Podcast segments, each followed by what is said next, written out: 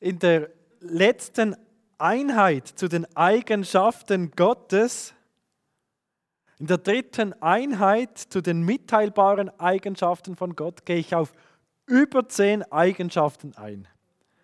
Das heißt, ich werde einige dieser Eigenschaften zusammennehmen und ich werde sie auch nicht allzu ausführlich behandeln. Einfach ein paar Gedanken dazu.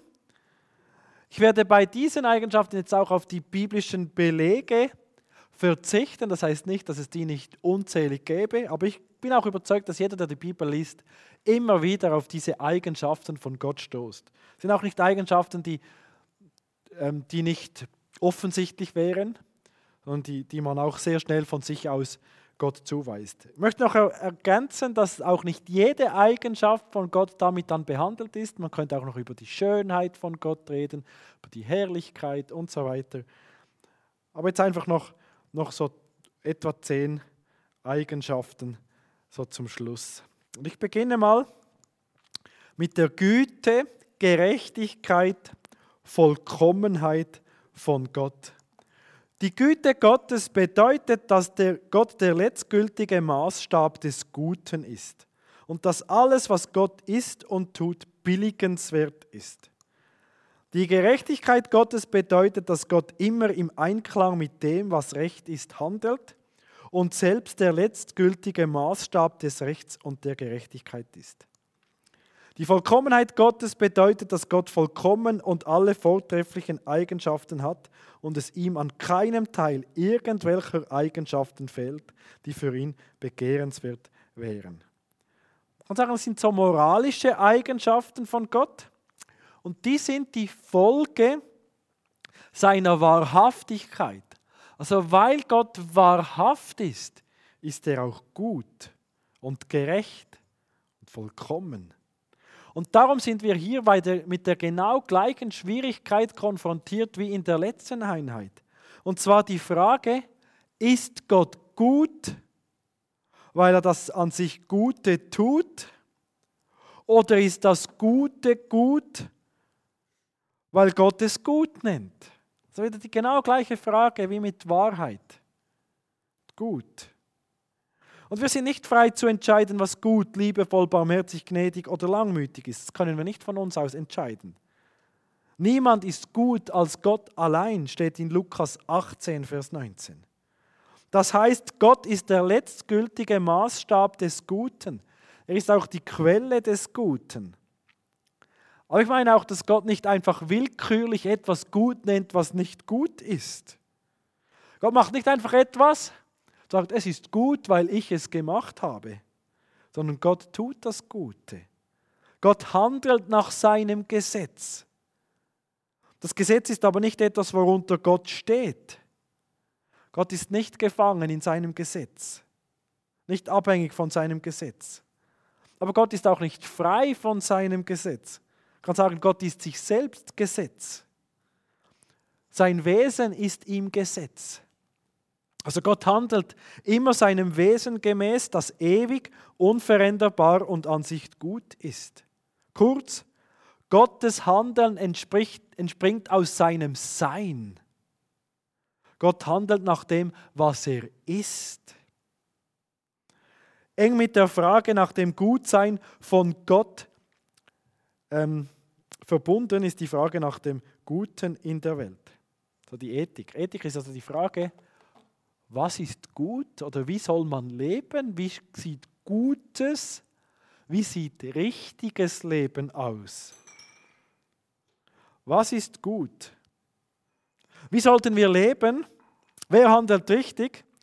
Und jetzt müssen wir sagen, weil Gott gut ist, bestimmt er, was gut ist. Wir dürfen nicht gut nennen, was Gott sündig nennt. Wir dürfen nicht richtig nennen, was Gott falsch nennt. Wir haben diese Freiheit nicht. Gott bestimmt, was richtig ist und falsch, nicht der Mensch. Man nennt das theozentrische Ethik. Das heißt, richtig handelt, wer dem Willen Gottes entsprechend handelt. Irgendwann einmal werde ich dann Aufnahmen machen zum Thema Ethik. Dann werde ich das dann noch ausführen. Jetzt möchte ich wie mitgeben, es ist wichtig zu wissen, wie Gott ist, denn das bestimmt auch, wie wir leben sollten. Gott ist Gerechtigkeit. Also Gott behandelt uns Menschen nach dem, was wir verdienen. Sünde ist verkehrt und darum verdient Sünde Bestrafung und nicht Belohnung.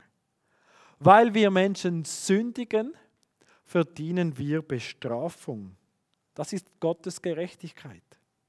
Wenn Gott Sünde nicht bestrafen würde, wäre er ungerecht. Es steht in Römer 3,25. So hat Gott auch den Beweis erbracht, dass er gerecht gehandelt hatte. Gerecht gehandelt hatte. Obwohl er die bis dahin begangenen Sünden der Menschen ungestraft ließ. Also Gott hat zuerst die Sünden nicht bestraft. Das war aber nicht in dem Sinn gerecht.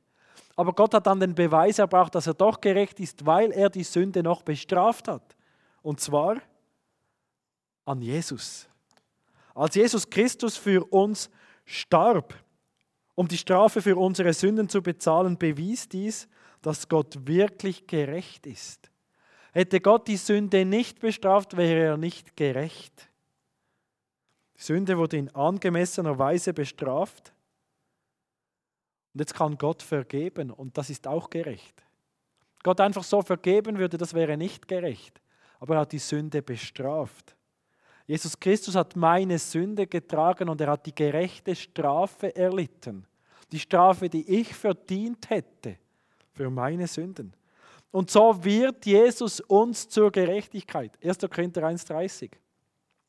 Indem Jesus Christus für meine Sünde stirbt, wird er meine Gerechtigkeit.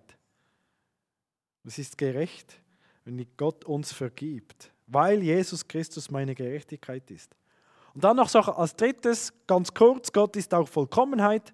Das heißt, ihm mangelt es an nichts, ihm fehlt keine Eigenschaft, also es gibt nicht irgendeine Eigenschaft, die Gott noch haben sollte, sondern Gott ist vollkommen. Er ist vollkommen Gott, wunderbar. Und wir sollen so vollkommen sein, wie Gott vollkommen ist. Hui. Ja, das ist der Maßstab, den Gott an uns legt. Jesus in der Bergpredigt. So vollkommen wie Gott ist, so sollen wir auch vollkommen leben. Schaffen wir nicht, aber es ist der Maßstab. Gott ist vollkommen. Dann ein paar weitere Eigenschaften. Liebe, Barmherzigkeit, Gnade, Langmut. Das sind vielleicht die schönsten Eigenschaften überhaupt. Gott ist Liebe. Gehen gerade mal mit dem. Gottes Liebe bedeutet, dass Gott ewiglich anderen etwas von sich selbst gibt. Das ist so wie die Definition für Gottes Liebe. Gott gibt etwas von sich, von seinem Wesen. In 1. Johannes 4, 8 und 16 steht, denn Gott ist Liebe. Gott ist Liebe und wer in der Liebe bleibt, bleibt in Gott und Gott bleibt in ihm. Ich meine, dass das eine der gewaltigsten Aussagen der Bibel ist. Gott ist Liebe. Aber ich meine auch, dass das eine der am meisten missverstandensten Aussagen ist. Gott ist Liebe. Es ist wichtig, dass wir beachten, dass Gott Liebe ist, ja. Aber es ist nicht die einzige Wahrheit über Gott. Nicht die ganze Wahrheit, soweit es die Bibel betrifft. Die Bibel macht nämlich noch andere Gott ist Aussagen. Gott ist Geist. Gott ist Licht. Da Gott Geist ist, da Gott Geist ist, ist seine Liebe keine launenhafte, veränderliche Sache wie die menschliche Liebe. Da Gott Licht ist, ist seine Liebe keine sentimentale Angelegenheit. Gott duldet keinen Menschen in seiner Gegenwart, der nicht bereit ist, ein heiliges Leben zu führen. Und wir sollten uns daher hüten, Gottes Liebe einseitig aus unserer menschlichen, romantisierenden Perspektive darzustellen. Gott ist Liebe, ja. Gott ist auch Geist, Gott ist Licht, Gott ist gerecht, Gott ist, ist, ist.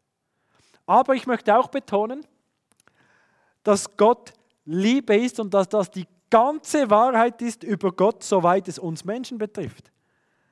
Gottes Heiligkeit Gottes ist auch ein Ausdruck seiner Liebe, Gottes Liebe, Ausdruck der Heiligkeit, das ist die ganze Wahrheit. Gottes Liebe kommt in allem zum Ausdruck, was er sagt und tut. Gilt auch für die Heiligkeit. Kommt in allem zum Ausdruck, was er sagt und tut. Und darum kann ich sagen, Gott ist Liebe und das ist die ganze Wahrheit für uns.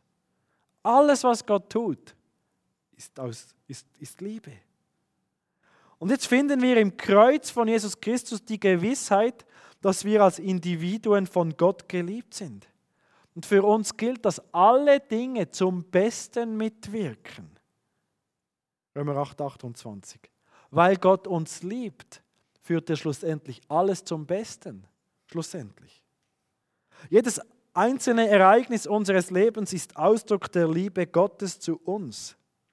Es dient dazu, Gottes Plan für unser Leben zu verwirklichen.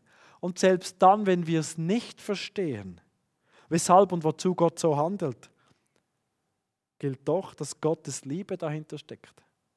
Das müssen wir uns immer wieder bewusst werden. Ich verstehe so vieles nicht. Aber eines weiß ich, Gott liebt mich. Und alles, was er geschieht, ist nicht, weil Gott mich nicht liebt, sondern weil er mich liebt. Auch wenn ich immer noch vieles nicht verstehe. In praktischer Hinsicht ist Gottes Liebe Selbsthingabe zum Nutzen anderer, wie es einer formuliert hat. Und eine gute Beschreibung der Liebe findet sich in 1. Korinther 13. Wir ahmen jetzt die Eigenschaft der Liebe von Gott nach, indem wir erstens Gott lieben, also Gott liebt uns und wir widerspiegeln die Liebe. Wir geben die Liebe wie zurück. So ahmen wir die Liebe von Gott nach, indem wir Gott lieben und zweitens den anderen in der Weise zu lieben suchen, wie Gott uns liebt. Und wir lieben Gott, wenn wir seine äh, Gebote befolgen. 1. Johannes 5.3. Und damit das tun, was ihm gefällt.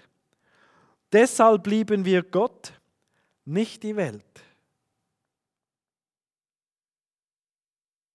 In 1. Johannes 2, Vers 15 steht das. Weiter lieben wir aber auch die Menschen wie uns selbst. Das steht jetzt in Matthäus 22, Vers 39. Wir sollen den Nächsten lieben wie uns selbst. Jetzt ist das keine Aufforderung zur Selbstliebe, wie immer wieder behauptet wird. Es geht nicht darum, dass wir uns selbst lieben, sondern dass wir den anderen lieben, wie wir uns schon selbst lieben. Denn jeder Mensch liebt sich selbst. Jeder. Manche sagen, ja, aber es gibt auch Menschen, die sich selbst hassen. Ich sage, ja, sogar der Selbsthass ist ein Ausdruck der Selbstliebe. So paradox das klingt. Aber Selbsthass so als Ausdruck der Identitätsstörung ist ein Ausdruck, weil wir uns im Ego, Ego so sehr eigentlich lieben und denken, wir haben doch einen anderen Wert und so. Darum fügen wir uns Schmerzen zu. Das ist eigentlich zutiefst egoistisch. Und jetzt, wenn wir uns selbst hassen, dann sollen wir diesem Hass dadurch begegnen, dass wir uns der Liebe Gottes aussetzen und uns von Gott geliebt wissen. Uns den Gedanken Gottes aussetzen. Was denkt Gott über dich? Und dann so dem Selbsthass begegnen. Aber wir lieben uns. Und Jesus sagt, jetzt liebe den Nächsten auch, so wie du dich selbst liebst. Und dabei kennt Gottes Liebe keine Schranken. Selbst die schlimmsten Feinde sollen und können wir lieben. Matthäus 5,43 und folgende.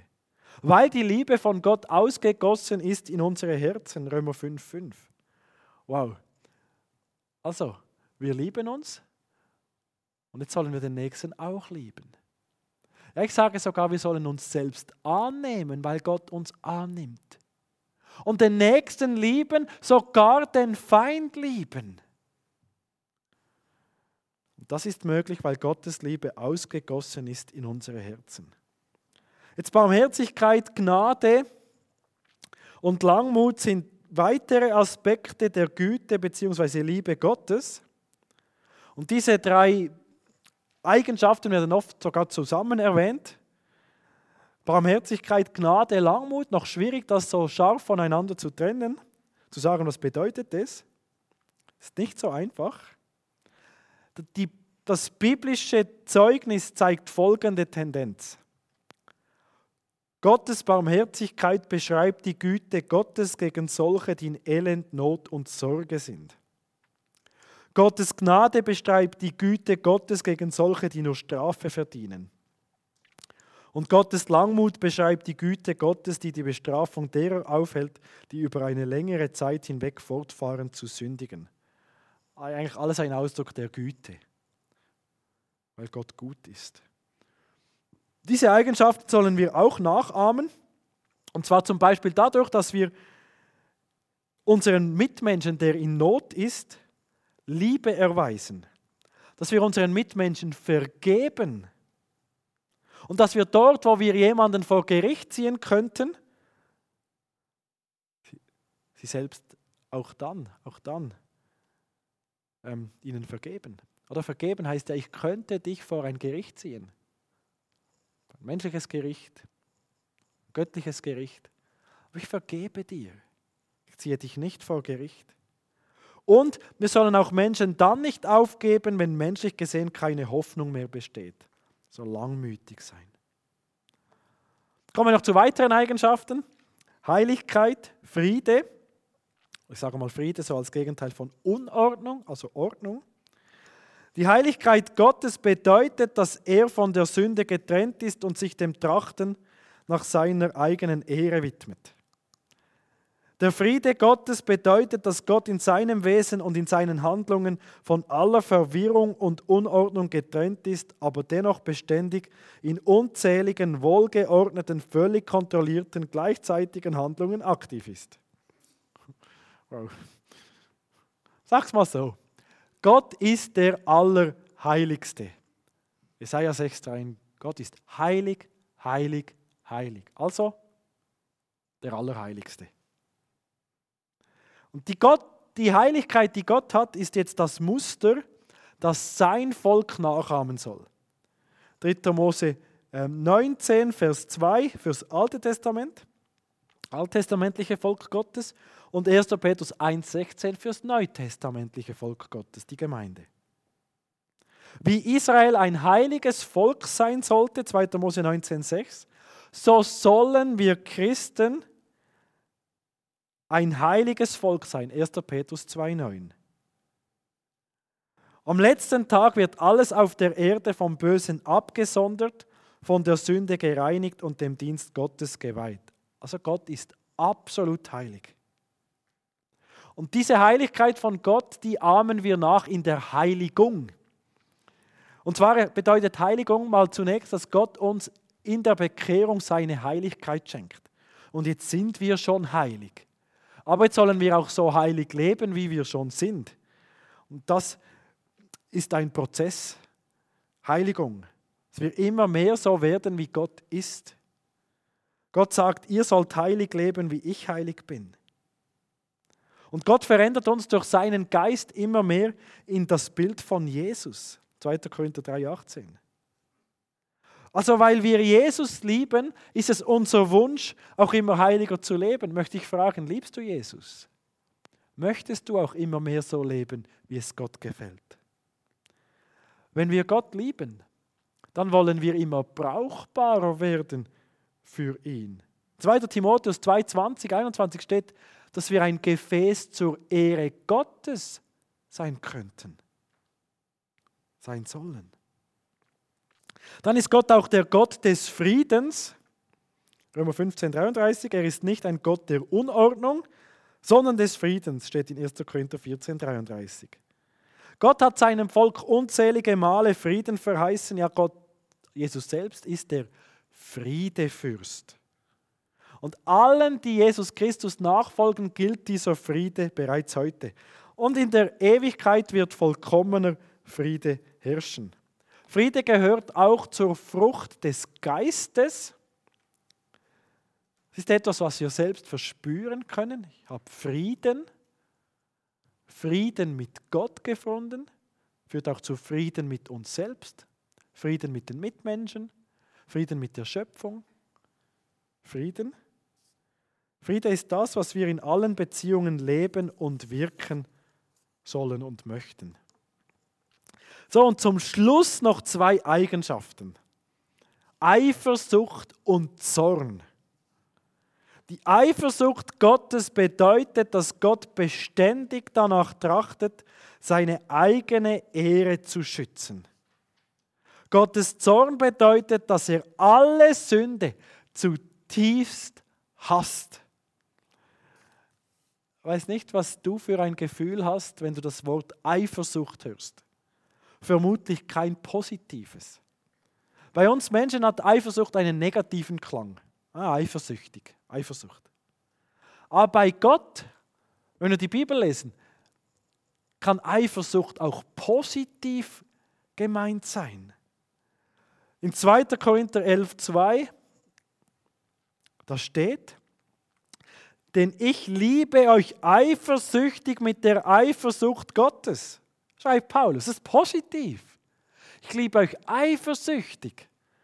Und jeder, der in einer intimen Beziehung ist, weiß, es ist wunderbar, wenn der Ehepartner so eifersüchtig ist, dass er uns nicht teilen möchte, dass er, wenn er uns so sehr liebt. Und Gott ist so eifersüchtig, er möchte uns nicht teilen, teilen mit der Sünde. Gott ist fürsorglich und wachsam. Er ist ständig darum besorgt, seine eigene Ehre zu schützen, weil er Gott bleiben muss, weil er, weil er uns nicht teilen möchte mit anderen Göttern. Gottes Volk darf sich nicht anderen Göttern niederwerfen und diesen dienen. Denn Gott sagt in 2. Mose 20, Vers 5 in den zehn Geboten, denn ich, der Herr, bin ein eifersüchtiger Gott. Jetzt, wir Menschen haben manchmal Mühe mit dem Gedanken, dass Eifersucht eine positive Eigenschaft Gottes ist. Warum? Weil wir, wenn wir eifersüchtig sind, das in der Regel sind, weil wir für unsere eigene Ehre besorgt sind. Also Eifersucht für unsere eigene Ehre als Menschen ist fast immer verkehrt.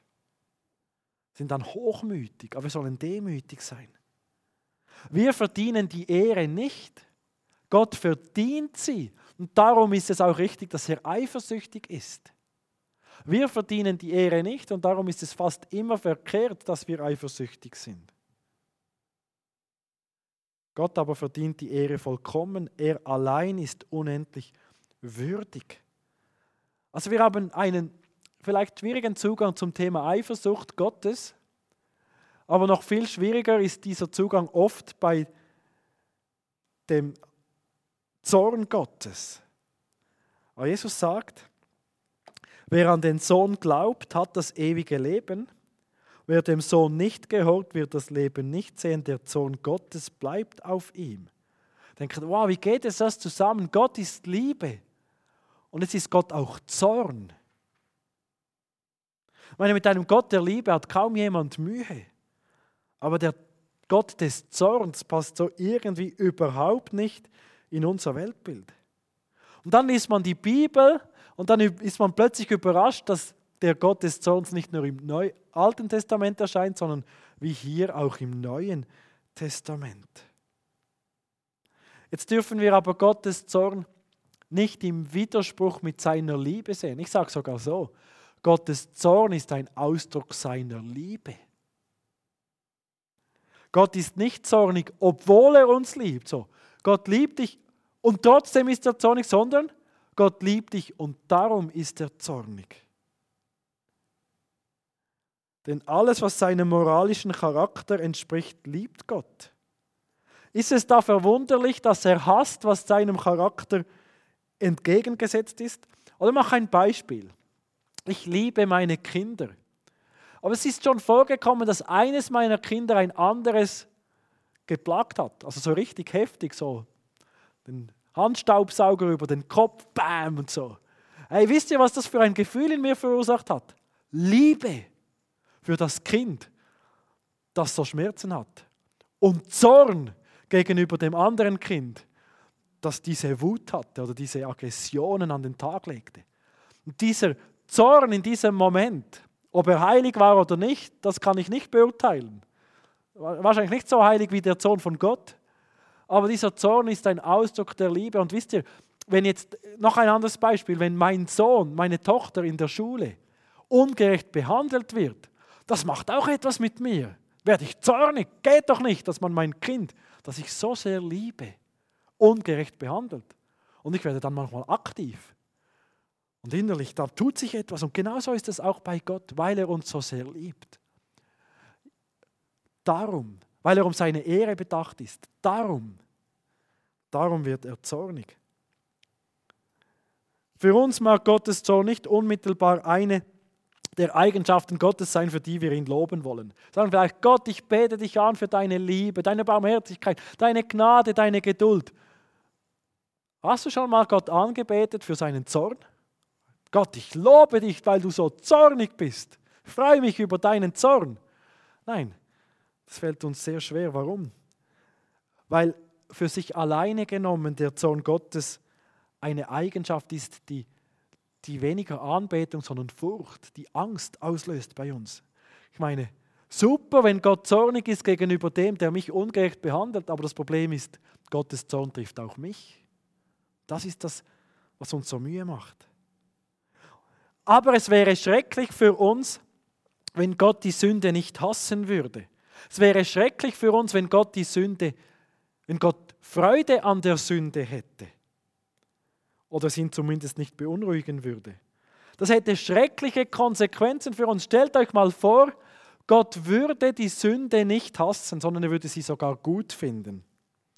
Was würde das mit mir machen?